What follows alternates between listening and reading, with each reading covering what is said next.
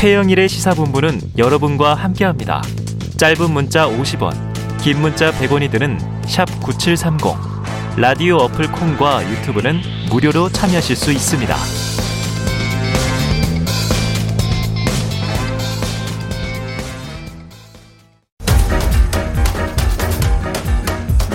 최영일의 시사본부 10분 인터뷰.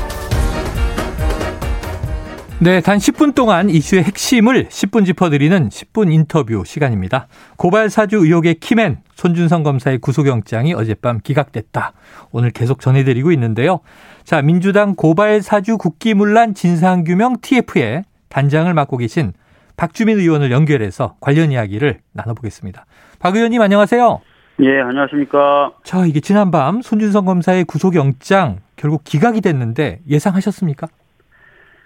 어, 사실 공수처가 최근 수사 상황에 대해서 굉장히 그 밀행적으로 진행을 했기 때문에요. 네. 어, 수사가 어느 정도 진척이 돼 있고 음. 또뭘 들고 있고 이런 걸 알 수가 없는 상태였습니다. 그래서 네네. 영장 발부 여부를 예상하기가 쉽지 않았어요. 맞아요. 예, 그렇습니다. 자, 예상이 쉽지 않았다. 어제 뭐 네. 법조인들도 구속 가능성을 조금 높게보는 분들은 공수처가 뭔가 쥐고 있을 것이다 이런 얘기도 했고 음, 지금 체포영장 기각된 상황 정도라면 이거 당연히 기각 아닌가 하는 분들도 계셨고요. 예. 자, 그래서 공수처가 좀 무- 무리수를 둔 게 아니냐 오늘 이제 그런 이슈들이 많이 분석되고 있는데 반면에 사전 구속영장을 전격 청구할 수밖에 없었던 배경 결국 이 출석 조사 비협조도 있지만 범죄 혐의를 상당 부분 입증했기 때문이다라는 분석도 이- 있었단 말이죠. 의원님 혹시 이 두 가지 사이에서 어느 쪽에 무게를 두셨습니까? 우선은 범죄 혐의의 경우에는 어느 정도 어, 입증할 만한 자료들을 좀 모았다고 보고 있습니다. 왜냐하면은 아시다시피 이제 이미 어, 검찰에서 어, 자체적인 조사를 했고 그래서 음. 검사들의 관여 여부를 확인해서 공수처로 이첩한 거예요. 네네. 어, 그렇기 때문에 관련된 어, 검사들이 이 범죄 의혹이 있다, 범죄 혐의가 있다라는 부분은 어느 정도 소명이 됐다고 어. 보고요. 다만 이제 조사를 진행하고 또 마무리하려면 당사자들을 소환해서 조사하는 게 필요하지 않습니까? 그렇죠. 네. 그런데 지금 소환이 안 되다 보니까 이거를 여러 가지 방법이 있을 텐데 뭐 긴급 체포나 이런 식으로 영장 없이 그냥 탁 체포를 해와 가지고 조사를 하고 사후 영장을 사후 구속 영장을 신청하는 방법도 있을 텐데 네. 아무래도 이제 현직 검사고 또 정치적인 논란이 있는 사건이다 보니까 그런 절차를 밟지 않고 음. 체포의 경우에도 사, 전에 영장을 청구해서 체포 영장을 발부받아서 소환을 하려고 했었던 것으로 보이고요. 네. 구속의 경우에도 지금 사후 구속영장이 아니라 사전 구속영장을 신청해서 하려고 했던 것 같아요. 음. 그래서 어느 정도 범죄 혐의는 입증이 돼 있다. 네네. 그런데 소환 조사가 원활하게 되지 않, 않는데 음. 뭐, 보다 좀 정, 정식적이고 공개적인 절차를 밟기 위해서 영장이라는 수순으로 간 것 아닌가 이렇게 보고 있습니다. 네. 예. 그러니까 이제 법원에서는 그걸 이제 구속까지 시켜서 지금 조사할 상황은 아니다. 이 정도 판단으로 보여지고. 대표적인 음. 이유로 나- 언론 보도된 거 보니까 앞으로 뭐 수사에 협조할 거다. 아, 네. 그런 얘기가 나왔습니다. 얘기를 했던 것 같아요. 그러니까 구속할 네. 필요까지는 없지 않겠느냐라고 어. 본것 같습니다. 앞으로 예. 소환 조사에 성실히 임하겠다. 이렇게 이제 송 네. 검사가 얘기했다는 거죠. 네네. 한 달 가까이 미루다가. 자, 네. 그런데 이 그 실질 심사 출석 전에 말이죠. 송 검사는 네.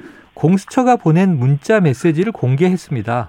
네네. 예, 국민의힘 대선 후보 경선 일정 등을 고려해서 신속한 조사가 필요하다. 이런 내용이 담겨 있어서 네. 송 검사는 정치적 중립 의무를 저버리고 야당 경선에 개입하는 수사를 하고 있다고 반발했어요. 이 공수처 문자 어떻게 좀 해석하고 계십니까? 음, 아시다시피 뭐 여든 야든 이 음. 사건에 대한 신속한 수사를 요구해 왔습니다. 네네. 그래서 특정 정당의 이야기를 듣고 수사의 속도를 내려고 했다. 이건 아닌 것 같고요. 네네. 어, 오히려 이제 소환이 안 되고 있는 부분에 대해서 여러 가지 어떤 상황을 고려할 필요가 있다라고 얘기한 것 같고요. 음. 또손 검사는 뭐, 어, 약간 강압적인, 어, 그런 약간 협박성 문자다라고 얘기하면서 뭐 네. 강제 수사를 언급했다 이렇게 돼 있는데, 네네. 아, 저도 변호사 해봤지만 소환을 할 때는 항상 그런 문구가 들어갑니다. 음. 소환에 불응하면은 강제 수사가 될 수 있습니다라는 네네. 안내 문구가 항상 들어갑니다. 어. 예. 그럼 검사 입장에서 그것이 이례적인 게 아니었음을 알았을 텐데 네. 예, 지금 이제 이렇게 주장을 하고 있다라고 이제 비판하시는 걸로 이해가 되고요. 네. 자 이제 결국은 그 공수처의 입장에서 보면 이 송 검사가 빨리 소환 조사에 응했으면 네. 이 구속영장까지 쳤을까 싶은데 10월 초부터 뭐 10월 14일, 10월 22일, 11월 4일 이렇게 미뤄져서 야당의 이제 경선 결정일까지 이제 미뤄져 있었다는 거죠. 네. 그래서 이제 반대쪽 시각에서는 오히려 송 검사가 네. 11월 5일 대선 이 야당 야당의 대선 후보가 결정되면 네. 이 공수처 수사가 아마 힘들어질 테니까 네. 이 시간을 미룬 것 아닌 아니냐 이런 또 시각을 제기해요. 박 의원님은 이 대목은 어떻게 보세요? 뭐 그럴 수도 있다고 봅니다. 그러니까 음. 사안이 정치적으로 쟁점이 되면 될수록 수사기관들은 수사하기 힘들어하는 부분이 있어요. 네. 그러니까 그런 것들을 좀 노렸을 수도 있고 그 다음에 송 검사 입장에서는 송 검사 본인만 생각할 수는 없고 김웅 또 정점식 이런 네. 현역 네. 의원들이 있지 않습니까? 음. 그래서 어 자신에 대한 수사가 늦어지면 늦어질수록 다른 현역 의원에 대한 수사는 더 늦어지겠죠. 네네. 뭐 그런 것도 고려했을 수는 있습니다. 그렇죠. 그러니까 손준성 검사가 작성하고 전달한 첫 번째 이 시, 시발점이라면 그다음에 네. 김웅 입 후보자 당시에는 현재 의원 네. 그리고 조성은 씨 이렇게 전달된 것으로 지금 이야기가 되고 있는데 자 그럼 같은 의원이시니까 김웅 의원 네. 같은 경우 지금 참고인이잖아요. 네. 소환 조사도 필요할 것이고 피의자 전환 가능성 있다고 보십니까? 어, 피의자 전환 가능성 충분히 있죠. 어, 음. 지금 뭐 손준성 보냄이라고 해서 왔던 여러 가지 자료들이 조작된 어, 정황이 없다라고 이미 네. 어, 검찰발로 보도가 됐었고요. 음. 그러니까 물증이 있는 거죠. 거기다가 지금 최근에 어, 김웅 의원하고 제보자인 조성은 씨 간의 통화 녹취록도 공개가 됐어요. 네. 거기 보면은 김웅 의원이 처음에 본인이 했던 해명과는 달리 음. 굉장히 깊숙이 관여돼 있다는 정황이 않습니까? 네, 나왔습니다. 예, 그러니까 이건 언제든지 피의자로 전환될 수 있고요. 관련된 수사도 진행될 필요가 있다고 봅니다. 수사도 진행될 필요가 있다. 지금 이제 송 검사에 대한 구속영장이 기각된 이제 다, 다음 날이라 이게 언급하기는 지금 조금 지켜봐야겠습니다만 이 국회의원에 대한 강제 수사 이게 쉽지 않다. 이런 이야기 아까도 계속 나누고 있었는데요. 네. 지금 송영길 민주당 대표가 체포 동의한 가능성도 어, 언- 언급을 했습니다. 여기까지 나갈 수 있을 거라고 보십니까? 그러니까 사실은 이제 아마 공수처도 빨리 손준성 검사를 소환해서 조사를 해야 다음 하고. 단계로 빨리 갈 수 있지 네네. 않습니까? 근데 지금 손준성 검사가 지금 그 구속영장 소환은 계속 거부하다가 결국 체포영장 구속영장이 다 기각이 되면서 음. 손준성에 대한 소환 자체가 굉장히 지연될 가능성이 생기면서 네. 김웅 의원이나 점정식 의원 같은 어 지금 논란이 되고 있는 의원들에 대한 소환이 굉장히 어려워질 수도 있고 네네.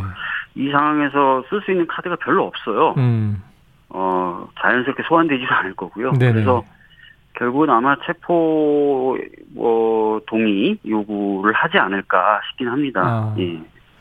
체포 동의 요구까지 갈 것 같다. 네. 그런데 이제 공수처의 앞으로의 수사는 여러 가지 좀 난항이 예상된다. 난항이 예상되죠. 예, 예. 이렇게 보고 계시네요. 하, 이게 대선 레이스하고 지금 여러 가지가 또 이제 겹쳐 있어서 다 정치적인 해석이 이제 또 아마 공수처를 난감하게 만들 것 같은데 관련해서 다른 이슈도 좀 여쭤볼게요. 또 네. 이재명 후보 캠프에도 박 의원님 계셨으니까 지금 네. 대장동 의혹 관련해서는 지금 네. 연일 황무성 전 사장의 사퇴를 압박했다는 녹취록의 파장이 좀 커집니다. 네. 그러니까 이제 이재명 후보 측에서는 아무리 뒤져도 100% 나올 것이 없다 이렇게 선을 네. 그었는데 이게 네. 또 어제 홍준표 후보는 뭐 그런 네. 말다 소용없고 설계자가 범인이다. 그 야당은 이제 주장하고 있잖아요. 네. 이 황무성 녹취록 관련해서 좀 어떻게 보고 계십니까? 지금 황무석 녹취록 관련돼서는요. 네. 어 이게 녹취록 전체가 공개된 것인지 음. 또 한번 봐야 되고 또 네. 공개된 전체 맥락이 어떤 건지도 봐야 되는데 그, 그 당시 이제 시장이 언급된 부분은 오히려 이제 해임보다는 다른 음. 맥락에서 음. 채용 관련된 부분에서 언급됐다라는 것이 저희들 판단이에요. 네. 그래서 어, 조만간 내용을 정리해서 아. 뭐 여러 가지 방법으로 좀 대응을 하려고 생각하고 있습니다. 네. 아, 이 녹취록의 내용을 제가 쭉 보니까 정말 복잡하더라고요. 당시 성남시에서 벌어졌던 여러 가지 일이 얽히고 설켜 있어서 네. 정말 까딱 잘못 해석하면 엉뚱한 방향으로 튈 수 있는데 자, 뭐 그럼 박 의원님 이제 그 어, 분석 결과를 말씀해 주신다고 하니까 지켜보도록 하고요. 네. 자, 지금 또 이제 국제 마피아파라고 하는 이제 조폭과 유착돼 있었다. 이런 주장이 계속 제기됩니다. 또 새로운 네. 돈다발 사진이 나왔습니다. 어떻게 보십니까? 그 이전에 한번 굉장히 화제가 됐었죠. 이 돈다발 사진이 한번 국감에서 화제가 됐죠. 예, 전혀 상관없는 엉뚱한 돈다발 사진이었던 것이고 네.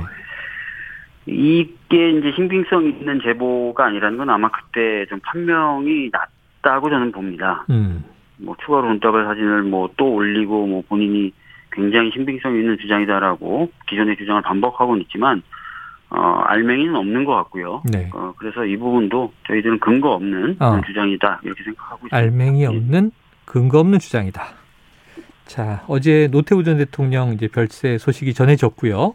네. 지금 오늘 여러 가지 좀 교차되는 뉴스들이 있습니다. 네. 자, 유언에는 자, 과오에 대한 깊은 용서를 바란다. 이런 또 사죄가 담겼다는 이제 이야기도 보도가 됐고요. 어, 지금은 박주민 의원이시지만 박주민 변호사 시절에 또 전두환 노태우 부패 재산 환수를 위해 노력하셨잖아요. 네, 맞습니다. 지금 예. 오늘 국무회의에서 국가장이 결정됐고 자, 네. 문재인 대통령 조문 여부가 관심입니다. 문 네. 대통령의 조문 또는 국가장 결정 어떤 입장이세요?